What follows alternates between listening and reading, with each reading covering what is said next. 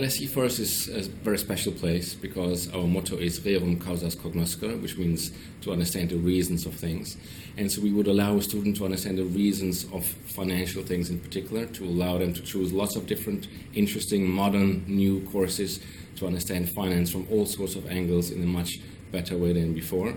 Of course, the program is a rigorous program. It's not a cooking book recipe sort of program. So it's a course for people who are interested in finance, but who really have a desire to understand the deeper meaning of things, who would like to be given a language to speak, who would like to be given tools that they can use, change their way of thinking have a toolbox that is allowing them to see a new situation that will come along and say, look, I haven't been taught this in school because when I went to school, this wasn't an issue at the time, but I know how to think about it.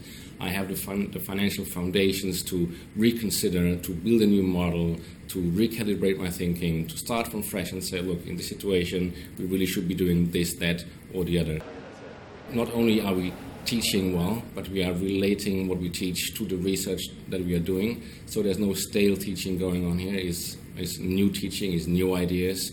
The world is changing constantly, and learning out of a book somebody else, maybe one of us wrote many years ago, is not going to be sufficient. And the advantage the students have here is that we are able to give them the freshest and newest material from the people who have actually uh, worked on that.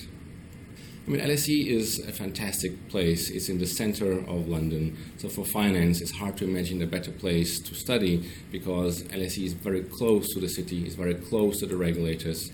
The ideas flow very free, freely one way to the other. There's no intermediation between the ideas and what they are taught they live in this environment where visitors from the city, visitors from uh, the regulators, visitors from the from Westminster, the policy domain, from Brussels, they all come through the LSE all the time, and students are immersed in this culture. They are immersed in these relationships they can build up, opportunities that are very hard to replicate anywhere else in the world.